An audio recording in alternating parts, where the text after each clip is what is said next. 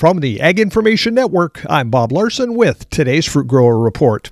With all of the challenges hitting agriculture over the past couple of years, including labor, weather, transportation, to name just a few, they all contribute to the higher cost of everything.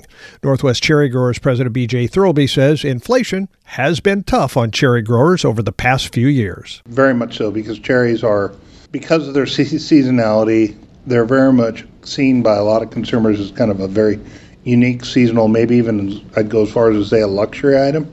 So that's got me and, and our growers, I think, a little bit nervous. Especially, Thurlby says, when you go into the grocery store and start comparing the prices of the different fruits and vegetables. What we saw last summer was a very common price point for cherries to the consumer was $5.99 a pound. And I can show you hundreds of ads that we pick up that would have cherries at 5.99 and then right next to it grapes at a buck 99 and those different prices for consumers thurlby says can really affect the decision making process. I mean in any cherry grower will tell you the grape thing and the cherry thing is very different production wise but when it comes down to the consumer you know my wife for instance she loves grapes she loves cherries but if she sees a four dollar price spread we're probably going to be eating grapes. Tune in tomorrow for more on the impact of inflation on northwest cherry growers and this has been today's Fruit Grower Report. I'm Bob Larson from the Ag Information Network.